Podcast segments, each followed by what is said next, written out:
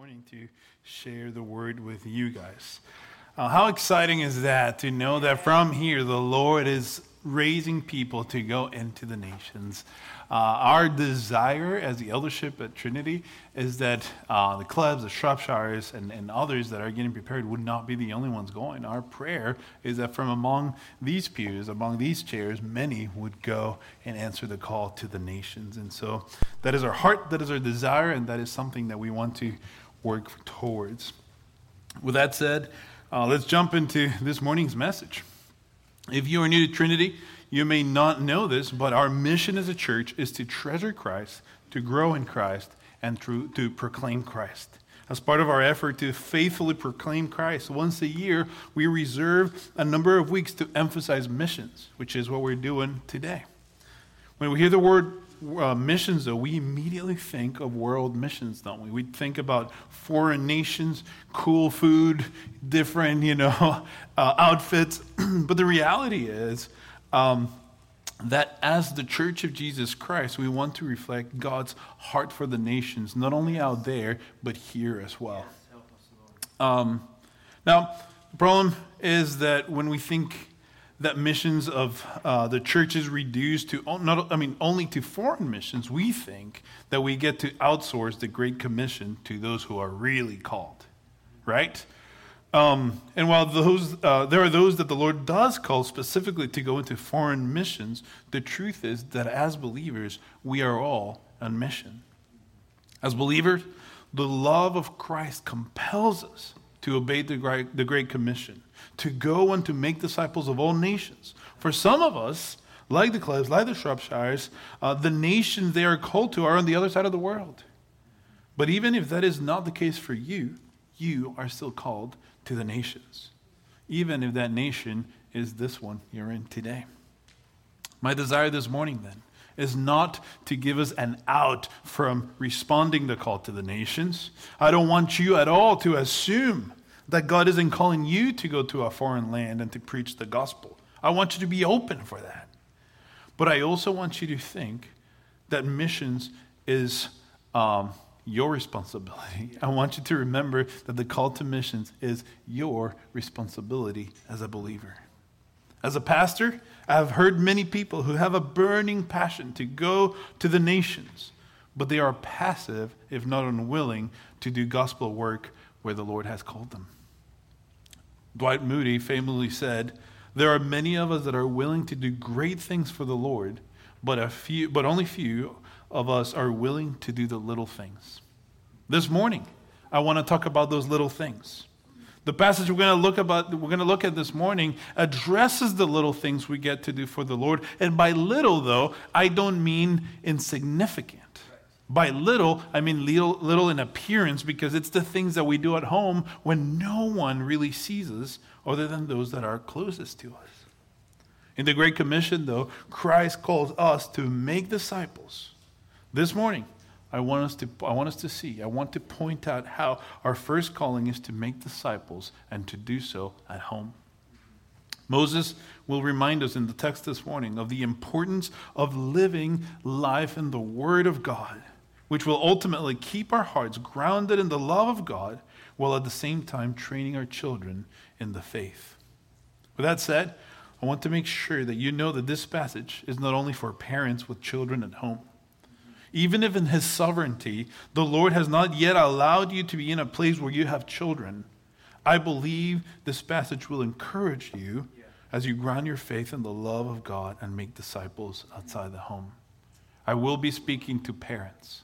But if you are not a parent, or if your children maybe have already left the nest, I want you to be encouraged by this passage because in it we will find a command for all of us. With that said, would you open your Bibles with me to Deuteronomy 6? I'm going to give you a second to find it, and I'm going to give you another second to stand up as we read the Word of God this morning.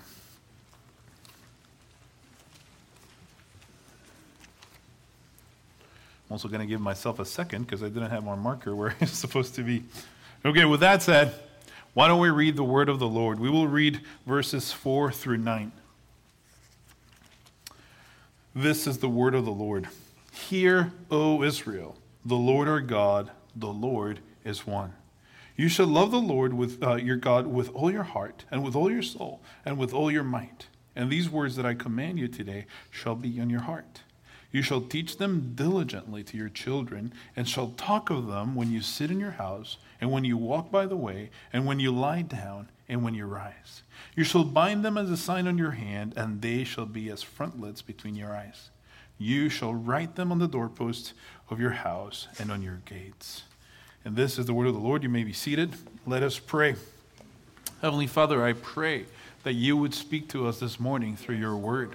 Heavenly Father, we thank you that you chose to reveal yourself through Scripture and that you speak to us this morning. Lord, I pray that as I, as I speak this morning, if there is anything that I say that does not align to the truth of the gospel, Lord, I pray that you would give everyone here the ability to discern. And I pray for that to fall to the ground and be forgotten. But Father, we submit to your word this morning. We pray, speak to us, O Lord, in the name of Jesus. So, church, this morning we see a command. The first thing that I want you to see in verses 4 and 5 is that we have a command to love. You see here, um, I'm going to give you a little bit of context for this passage because, uh, as you may have noticed, we are pausing our series in 1st and 2nd Samuel. If you're here, if you're new, you're here for the first time, we are currently going through a series of the books 1st and 2nd Samuel. But for our mission series, we decided to take a little break, and so today's passage is from Deuteronomy. In the first five chapters of Deuteronomy, we see Moses speaking to the people of Israel. If you're not familiar with the book of Deuteronomy, the Deuteronomy is basically a, a collection of sermons from Moses to the people of Israel. Now, when I say he's speaking to the people of Israel, I mean he's speaking to a second generation Israel. After 40 years um, of having been delivered from Egypt. And 40 years of wandering uh, in the desert because of their own foolishness, the first generation has, not, has now died off. And Moses is speaking to the new generation of Israelites. And so in chapter 5, Moses reminded the, the Israelites of the Ten Commandments, of the law of God. You see, they, have, they already know these, they probably have already memorized them. But what Moses is doing here, he is helping them to remember. Remembering is actually a big part of this passage. As a matter of fact, it's a big part of the Christian life, of the Christian faith. In the book of Deuteronomy, you will see a call to remember over and over again. Now, in chapter 6, Moses is expounding on the law. He is unpacking it, if you will. This passage that we just read is known as the Shema. You may have heard this term before, but the word Shema means to hear, or more precisely, it means to listen and to obey. You see, as Christians, our call is not just to hear the word of God. As a matter of fact, the Bible tells us that whenever we are hearers of the word and not doers, we are deceiving ourselves. So here the call is to listen and to obey.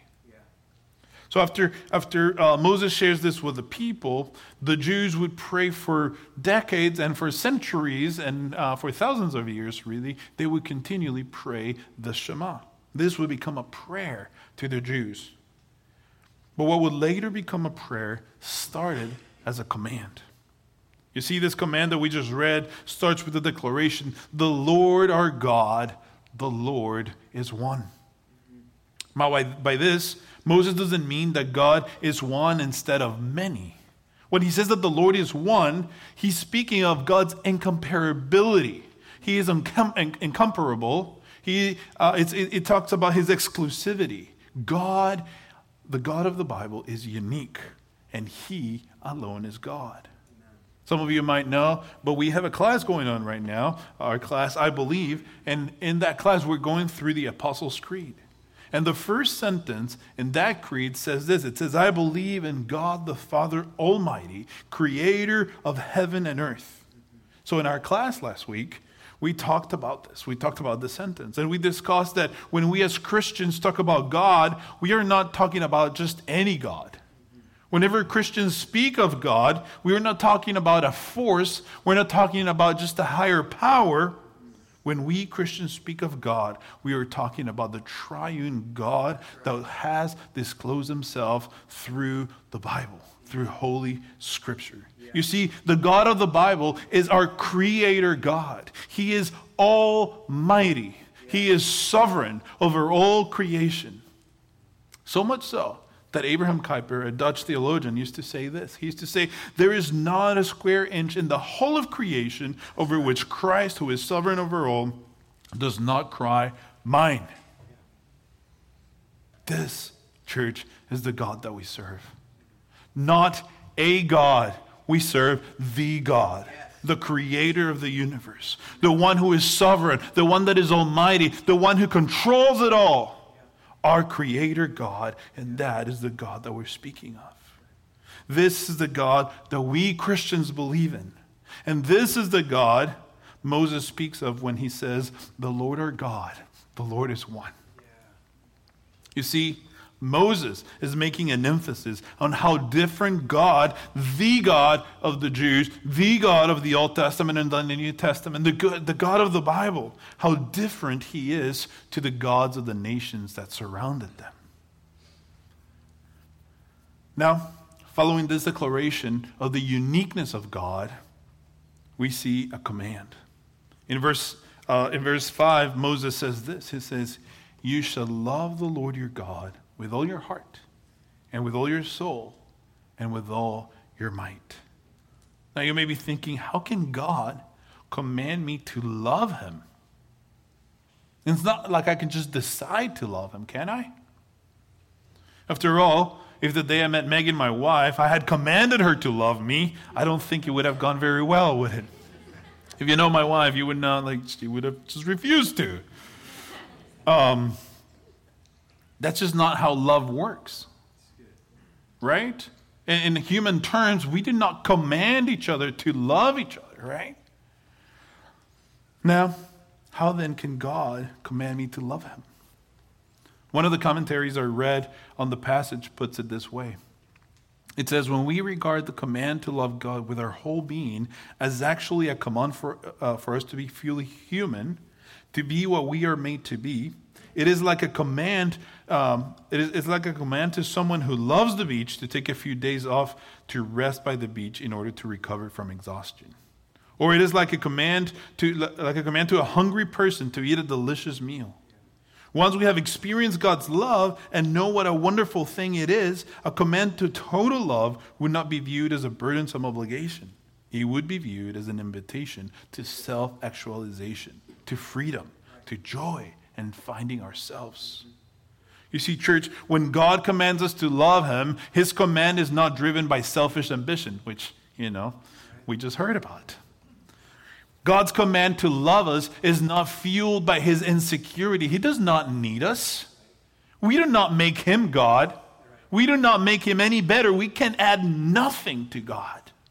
So when God commands us to love Him, his command is driven by love for us. So much so that if he didn't ask us to love him, God would be acting unlovingly. Have you ever thought about that? God's command to love him is not a command to muster feelings. What Moses is telling us here, he's not saying, all right, just go to your room right now, think about it really hard, and muster from within yourself a desire to love. That's not what he's saying. God is not asking for your feelings alone. Of course, your feelings have to be involved, but He's asking for a lot more than just your feelings. You see, God is not after your feelings alone. This is not a call to fall in love with God in the way that our culture talks about love. He actually wants us for Himself, body and soul. The type of love that is only feelings is actually an incomplete love. I think our culture is a witness of this, isn't it? That when your love or your commitment is only driven by feelings, you can easily, just as you fall in love, you can fall out of love and give up in the whole relationship. See, as a people, we are bent inwardly. We are a selfish, self loving people. And this command to put God before our own selves is actually counterintuitive to our nature and to our flesh. You see, it's not easy, but it is there. Um, it is only there where you and I will finally find freedom. Jesus would later talk about this command. He would say that this is the greatest commandment of all. That loving God with all our hearts, soul, and mind is the greatest thing that you and I can do. Now, Jesus would actually add to this command by saying in Mark 12 31, he would say this The second is this you shall love your neighbor as yourself. There is no other commandment greater than these. You see, loving God with all your heart, mind, and soul doesn't only have great benefits for us as his children, but a byproduct of this love is a love for our neighbor. When we are filled with the love of God, as Piper says, the love of God in us spills into service for others, into love and care for our neighbor. And, church, this is where mission comes in. Would you read with me verses 6 and 7 again? It says this. Here we'll see the command to share the word of God at home. Verses 6 and 7 say this it says, And these words that I command you today shall be on your heart. You shall teach them uh, diligently to your children, and shall talk of them when you sit in your house, and when you walk by the way, and when you lie down, and when you rise. Church, the first thing Moses is telling us is to eat this word, to consume this word. Now that we have been commanded to love the Lord, if you are like me, you must be wondering, but how do I do that?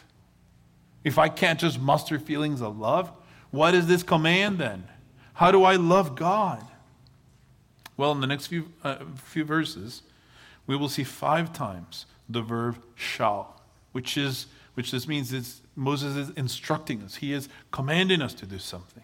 These are instructions on how we can remember to love God and to remember his covenant.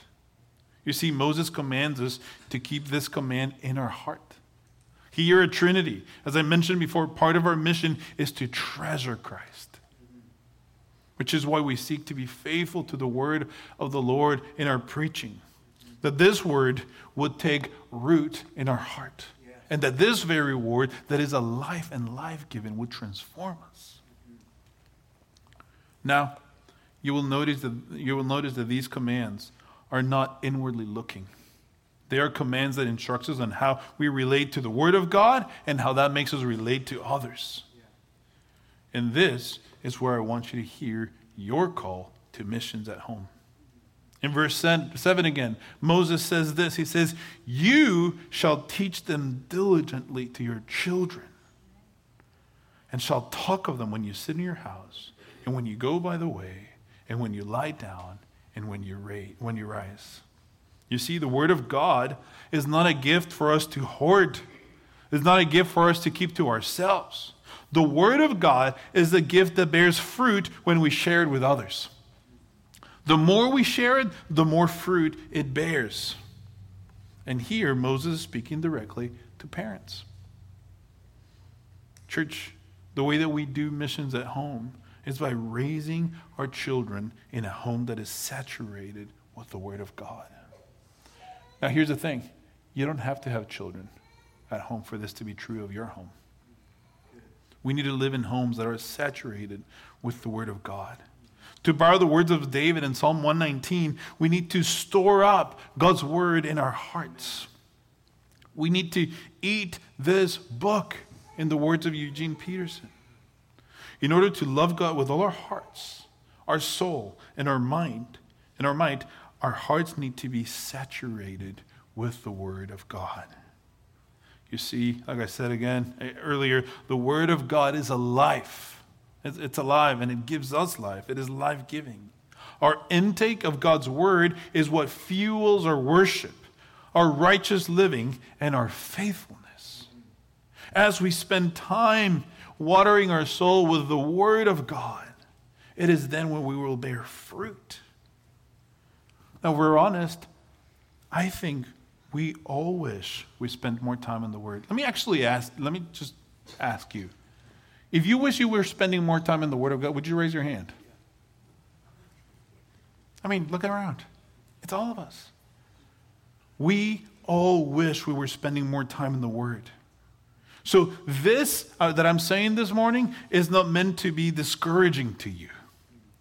I'm not saying these things for you to feel bad about your Bible reading habits or to lay a burden on your shoulders, but I am saying these things to remind you of how wonderful the Word of God is.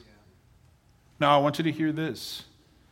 If the Spirit is convicting you of passivity, if the Spirit is convicting you of neglecting His Word, I'm not going to apologize for that. But what I'm not trying to do is to give you a to do list. I'm not trying to lay a burden on your shoulders. But I want you to remember the importance of the Word of God in the life of the believer. To remind you of the words of David in Psalm 19 that says that the Lord of the Lord is perfect, reviving the soul. It makes us wise, it says. It brings joy to our hearts. It enlightens our eyes. It is sweeter than honey. Brother, sister, the Word of God is a feast for us. And yet, we so often choose to starve ourselves or to fill ourselves with spiritual junk food. Brother, sister, do not neglect the reading of the Word of God. Brother, sister, run to the Word of God. Read it, savor it, study it, for it is in the Word of God that your faith will be rooted and your heart revived in the love of God. Eugene Peterson says in his book, Eat This Word, he says this He says, Christians don't simply learn or study or use Scripture, we assimilate it. Take it into our lives in such a way that it gets metabolized into acts of love, cups of cold water, missions into all the world, healing and evangelism and justice in Jesus' name. Hands raised in adoration of the Father, feet washed in company with the Son. Do you see this? As we eat the Word of God, it metabolizes into service for others. This leads me to my second subpoint feed the word to your children. The first one is eat the word. Now feed the word to those around you, to your children, to your neighbor, to whatever, you know, to your students if you're a teacher, to the kids that are around you, to the young man, young woman that actually listens to you. Feed the word. Moses tells us in no uncertain terms that as parents, we have to teach the word of God to our children and to do it diligently. Can I be honest with you? Teaching the word uh, to our children is actually easy. Being diligent is where I struggle. You see, I am so blessed to go to a church where I know my children hear the word of God Sunday after Sunday. They go to a school where they actually get to memorize scripture, where they sing songs about the Bible. If I'm honest, my kids get a lot of Bible in their daily lives. And for that, I'm thankful. And yet, this is where it gets dangerous. Because you see, I can fool myself into thinking that that is enough. And at times, I have. The thing is that it is not our children's ministry volunteers' responsibility to raise my kids in the Word of God. It is not the teacher that faithfully serves my kids in school, it is not their responsibility to raise them in the Word of God. As their father, it is my responsibility, given to me by God as a commandment, to raise my children surrounded by the Word. Here at Trinity, we want to make sure that you know that teaching your children uh, the Word, it's not our responsibility. As elders, I want, you know, I want, I think I speak on behalf of all of our elders, and I want you to hear this. It is not our responsibility to teach the word to your children. That is your responsibility. We are happy and we strive for, uh, you know, faithfully proclaiming the word here. We're happy to walk along you and equip you as you raise children in the word. But ultimately, the responsibility is on you. It is not us who will one day stand before the Father and give an account. For you to leave the spiritual formation to, of your children to us or to our children ministry would be like leaving your kids' physical nourishment to the school cafeteria alone. I don't know if you've ever been to one of those. They'll be getting food in their belly for sure. But do you think you could trust them with the entirety of their diet? Absolutely not.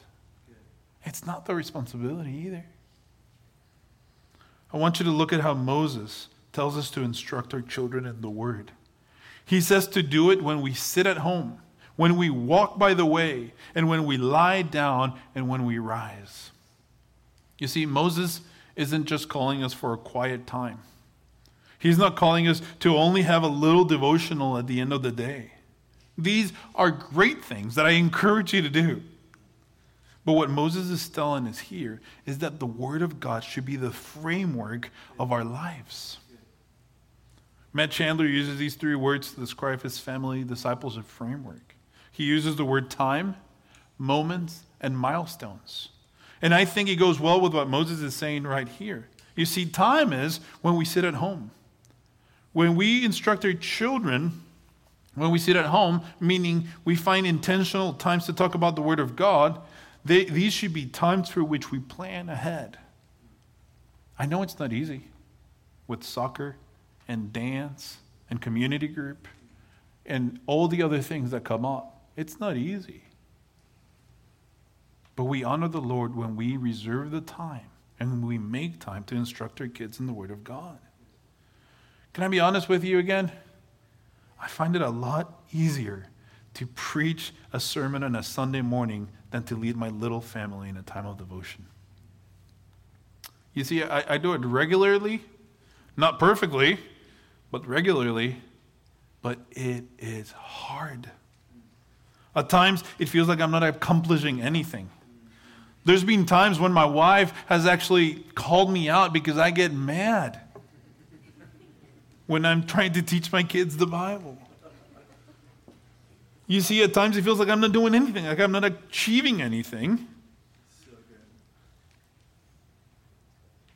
But the reality is that it is not me, but the Holy Spirit who will actually accomplish something in their hearts. Parents, let's get real. Teaching our kids is messy. At times, I have in my mind an idea of how things should go. I have my three little points and a, you know, and a poem at the end in my head.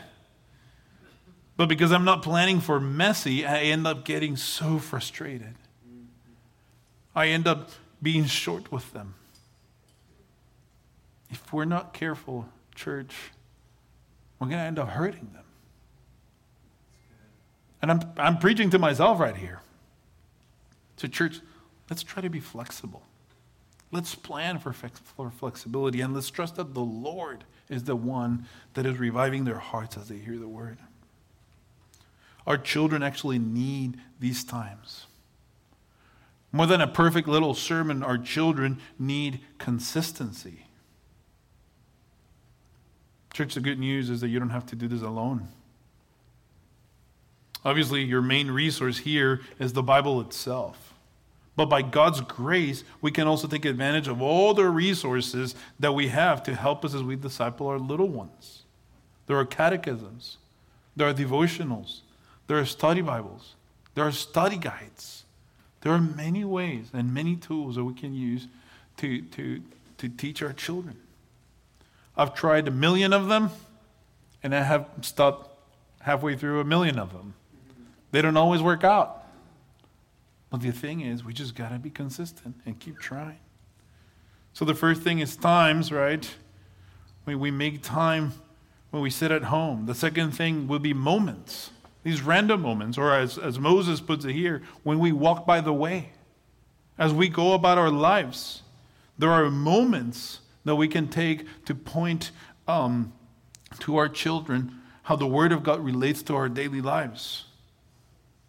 You know, this, this happens when we find the opportunity to connect the world around them to the Word of God. This happens, for example, when you're driving them to school in the morning. You can remind them how, just as the sun rises every day, in the same way, God is always there when you can't see Him. Or when you're out on a walk and see a cool bird, it's an opportunity to tell them about God's goodness as a creator that He gave us a beautiful diversity of animals and birds because He loves us. This happens when you go out at night and see the stars, and you can remind them that the heavens declare the glory of God. You can do this when you see evidences of brokenness of the world around them. Have you ever seen an ambulance driving by when you have your children in the car? You can ask your children, how can we be praying for them? I, I, I, did that once, and now every time my kids see an ambulance, even when I don't notice, I see I catch Tiago, my son, just praying for the ambulance, you know, for those that, that were hurt or whatever. This happens whenever you're at Walmart and you see a cashier yell, you know, being yelled at, and if you go to Walmart, you see this all the time. Whenever your children witness these, these evidences of the brokenness around us, it gives us the opportunity to point them back to the Lord. We can pray for the cashier. We can point them to Proverbs and to remember, you know, how there is a path of life and a, t- and a path of death. Now, this all sounds really easy and nice, and it's making me sound really good, but I fail at this all the time. You know what? That's okay. Because when you fail and when you sin, you can model repentance by confessing your sin to them and asking for their forgiveness. If you confess your sin, you can model to your children how you believe that you have a faithful and a kind high priest that sympathizes with you and who is faithful and just to forgive you. Mm-hmm. Church, there are a million ways to train our children in the Lord as we go on the way. And every day is a new opportunity. Let's look for them. I'm not going to have the time to mention the third point that Chandler uses. The third thing would be milestones. And this is when he talks about, you know, taking, for example, when his son turned 13 years old, you know, you take a moment, you know, that, that's a milestone in their life. You know, when someone graduates, that's a milestone. Weddings, those are milestones. Use and take advantage of those moments to point your children to Jesus. But let's keep going with the, with the verse. Moses says, when we lie down and when we rise. You see, we don't teach our children how much we trust the Bible when we sit for family devotions. But our every action teaches them if we truly believe what we say. What Moses is calling is, uh, is not only a moment of devotion, of devotion, but to an entire life of devotion, a life that is devoted to the Lord. When Moses tells us to bind the word as a sign in our hand or between our eyes, it speaks of our thoughts and of our actions. Put your word, the word of God between your eyes, thoughts, around your hand, your actions. Let your actions match your thoughts and your words. This reminds us again that the Word of God should be the framework of our lives. Number four, we teach our children the Word by surrounding them with reminders of the Word. Something else we see in this passage is that we need to surround our children with reminders of the Word of God. There's actually debate as to whether the command to write the word on the doorpost of the house and the gates of the city was to be taken literally. But in a world that bombards our children visually with ads, with temptations, we would do well to fill our homes with the Word of God. By this, I'm not, si- I'm not saying that a trip to Hobby Lobby will save your children. But visual reminders of the word can be helpful to remind us of the promises of God. Hopefully, I didn't offend anyone with Hobby Lobby comment. Um, you know, we all have the gather sign. I just kidding. Um, number five. I can't stand that one. I, I apologize if you have it. I'm going to keep going with the message because I'm about to really get in trouble here. Uh, all right, number five. We teach them the word by, remind, by being reminders of the word ourselves. So we surround our children with the reminders of the word, but we ourselves are to be reminders of the word. I'm already thinking about how much in trouble I'm going to get with some of you, and I, am already nervous. Ooh. Anyways, the most important thing is the fact that we should be reminders of the Word of God in the life of our children yes. and of those around us. Right. Have you ever met a person that knows the word so well that it causes you to run to the word?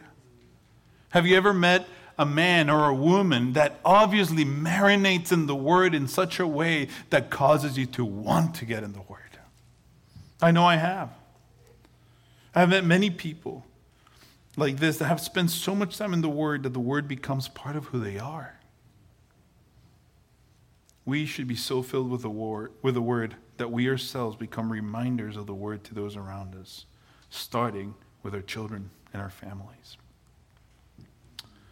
So let's meet to my next point. We teach them the word to protect them from comfort.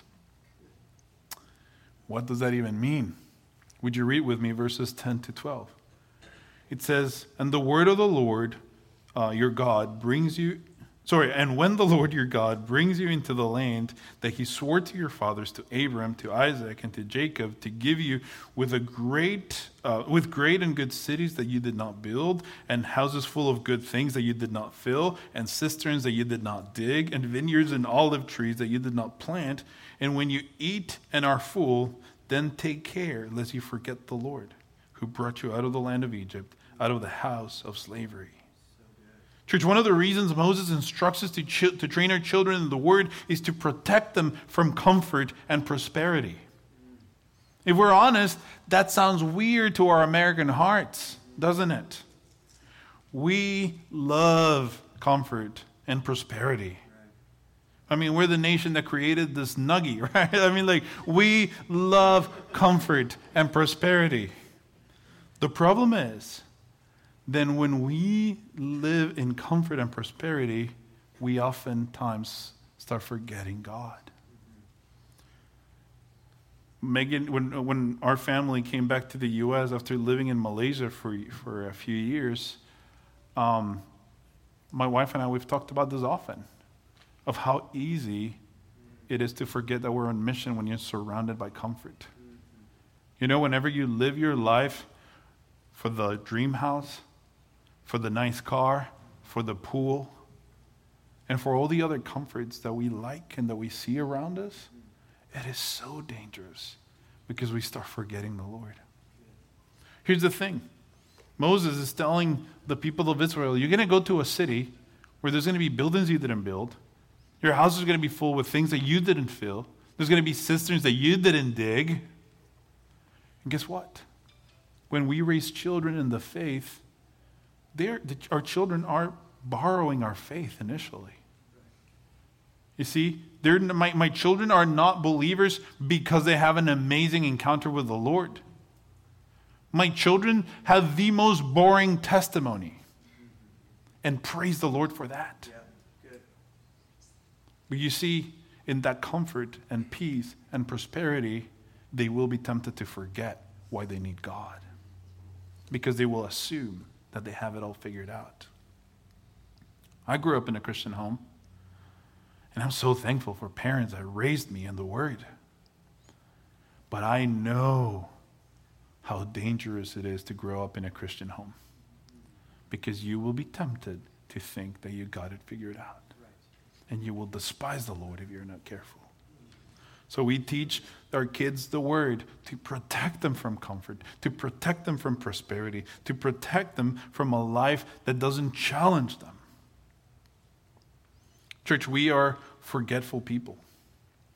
And, when, and we can easily forget that the, uh, we can actually forget the, the Lord during times of peace, comfort, and abundance. And when I say forget, I don't mean intellectually. I know many people who, after all, grew up in the church they memorize scripture, they are fluent in Christianese, but who have walked away from their faith. Not because they don't know the truth of the gospel in their heads, but because they have given their hearts to other things. Moses is warning us against the dangers of the idols of comfort and prosperity. When we think things are going well, we might be tempted to forget that we need God. Have you ever noticed that as um, suicide has skyrocketed in our world in the time of social media and the times we live in, have you ever noticed that those numbers that are skyrocketing, it is not in third world countries? It is usually in places of abundance and prosperity. Because we are so quickly tempted to forget the Lord when there's prosperity. Church, the hearts of our children need to be often smacked around by the truth of Scripture. By this I mean this Tim Keller once compared believers to a broken Coke vending machine in his apartment building. He says that every time he wanted to go get a Coke, you would have to put the money and then you had to smack the side repeatedly so that the coins would drop from the coin slot to the heart of the machine. And he would finally work. And he says that as believers, we are the same way. We often need to be pounded on the side of the head with the truth of the gospel so that they fall from our heads to our hearts. Church, this is true of our children too. Our children need to be smacked around by the word of God. Please don't do this literally. I'm begging you. But the truth of the gospel needs to fall from our heads to our hearts. And that is when we pound our heads with the word. This leads me to my next point, and I don't want to promise the last point because, you know, I don't want to lie either. But uh, seven, point seven, uh, it's this that we teach them the word to anticipate the questions and their doubts. You see, Deuteronomy 6:20 says this: When your son asks you in time to come, what is the meaning of the testimonies and the statutes and the rules of the Lord our God has commanded you? You see, Moses in verse 20 is assuming that their children will have questions. So and can I say something? Praise God for questions. Yes. We want to make sure that as Christian parents, we actually foster curiosity towards the things of God. I'm honestly often shocked by the depth of the questions my children ask at times. You know, this time around in our in our equip class, we have children, and I'm so thankful. We have children that are attending our equip class.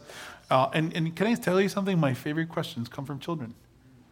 And I am often shocked by the depth of those questions. There are times during our, our, our, little devotional time as a family that my kids interrupt our devotional times with questions. Now, sometimes the question is, are we almost done? or can I go to the bathroom? Or how much longer, right? But other times, they ask some very profound questions. Now, I've noticed that the later it is, the deeper the questions get. Isn't that true? But as parents, church, we have to be ready to answer these questions. Now, by that, I don't, I don't mean that we have to have all the answers. By that, I don't mean that we all have to be pastors, that we all have to have an MDiv. No, by that, that's not what I mean. But we have to model to our children that even when we do have questions and don't know the answers, that we believe that the Word of God is sufficient and authoritative. And together, we can look into the Word and find the answers to our questions. Church, we should foster the curiosity of our children. There are some questions that come from curiosity, and we should welcome and encourage that. But we also have to warn our children about the fickleness of their hearts when they ask questions that come from unbelief, rebellion, or discontent. We should help them distinguish between these, and we should point them to the word always. You see, the problem is that we live in a world that will consistently question their faith, that will consistently make them wonder about the goodness of God. And so, as parents, we do well to teach them the word. In the words of John Piper, we want to give them a nose to discern what is good and true. Church, we ought to teach our children to filter the questions through the Word of God. This is so important. So much so that the apostles Peter, John, and Jude warned us. They warned the church in their time against, um, they, sorry, they warned the church in their, at their time against false teachers, against scoffers, and against those that followed the passions of the flesh. Jude, in verses 17 to 21, he says this He says, But you must remember, beloved, the predictions of the apostles of our Lord Jesus Christ. They said to you, In the last time there will be scoffers, following their own ungodly passions. It is these who cause divisions, worldly people devoid of spirit. But you, beloved, building yourselves up in your most holy faith and praying in the Holy Spirit, keep yourselves in the love of God, waiting for the mercy of our Lord Jesus that leads to eternal life. Church, let us help our kids uh, uh, to, to be kept in the, in the love of God. Let us instruct them to build themselves up in faith through the study of the Word and prayer, that they would keep themselves in the love of God. And this leads to my actual last point. We teach them the word of God because it is good for them. Deuteronomy 6:24 says this, and the Lord commanded us to do all these statutes, to fear the Lord our God for our good always, that we might preserve us alive, that he might preserve us alive as we are this day. Church, we do missions at home by instructing our children in the word because it is for their good. One of the greatest things that we can teach our children as parents is to understand that God's commands do not come from a desire to control us or to rob us from our joy or to strip us from the good life. The good life is only found in the, in the obedience of God's commands, not in breaking them. Church, we got to teach our children that God's glory and our joy are not mutually exclusive. And I'm going to quote John Piper yet again today. he famously said the word the sentence God is most glorified in us when we are most satisfied in him. Let me say it again. God is most glorified in us when we are most satisfied in him. Church, our souls are parched. They are starved until they feast in the love of God. We will never find true sanctific uh, sorry, true satisfaction in the things of this world. Apart from His Word, we will only find cheap counterfeits. And like a kid who keeps swallowing his strawberry flavored gum because it tastes so good, we will be left malnourished when seeking satisfaction in the world. And we will always be left wanting. Church, we are called to missions, but our mission starts at home by making disciples in our living room and pointing them to the Jesus of the Word, to Jesus, the living water. I'm going to ask the worship team to come up here. But as we come to a close this morning, I wanted to address two groups. First of all, I want to speak to you parents. Because in your flesh this morning, you might be, feel tempted to feel defeated and hopeless. Maybe you were reminded of all the ways in which you have failed your children, or you are reminded of the things that you have neglected. If this is you and you are walking out of here with a to do list, I have failed you. My goal this morning is not to put a burden on your back, nor to point you, nor, nor to point out your shortcomings. As I prepared this message earlier this week, I too felt tempted to despair because of all the ways in which I've failed my children when it comes to raising them in the Word. So let me remind you instead of the abundant grace that can be found in Christ. If you have been convicted by the Spirit for the things that you have neglected, once again, I want to apologize for that. But the right thing for you to do this morning is to confess your sins and repent. But as you repent, be assured that you have a high priest that sympathizes with you, a brother who is interceding for you, and a father that delights in giving you grace. Now, I also want to speak to those who might be here this morning who maybe don't yet know Jesus. Maybe you're here this morning and you heard me and you realize that you don't actually love God. And that maybe you have given yourself to counterfeit gods that have promised you satisfaction but have never actually delivered. If this is you, could I invite you this morning to turn from the things of the world and run to Jesus, the only one that can satisfy your soul? Church, would you join us as we respond to the Lord in worship?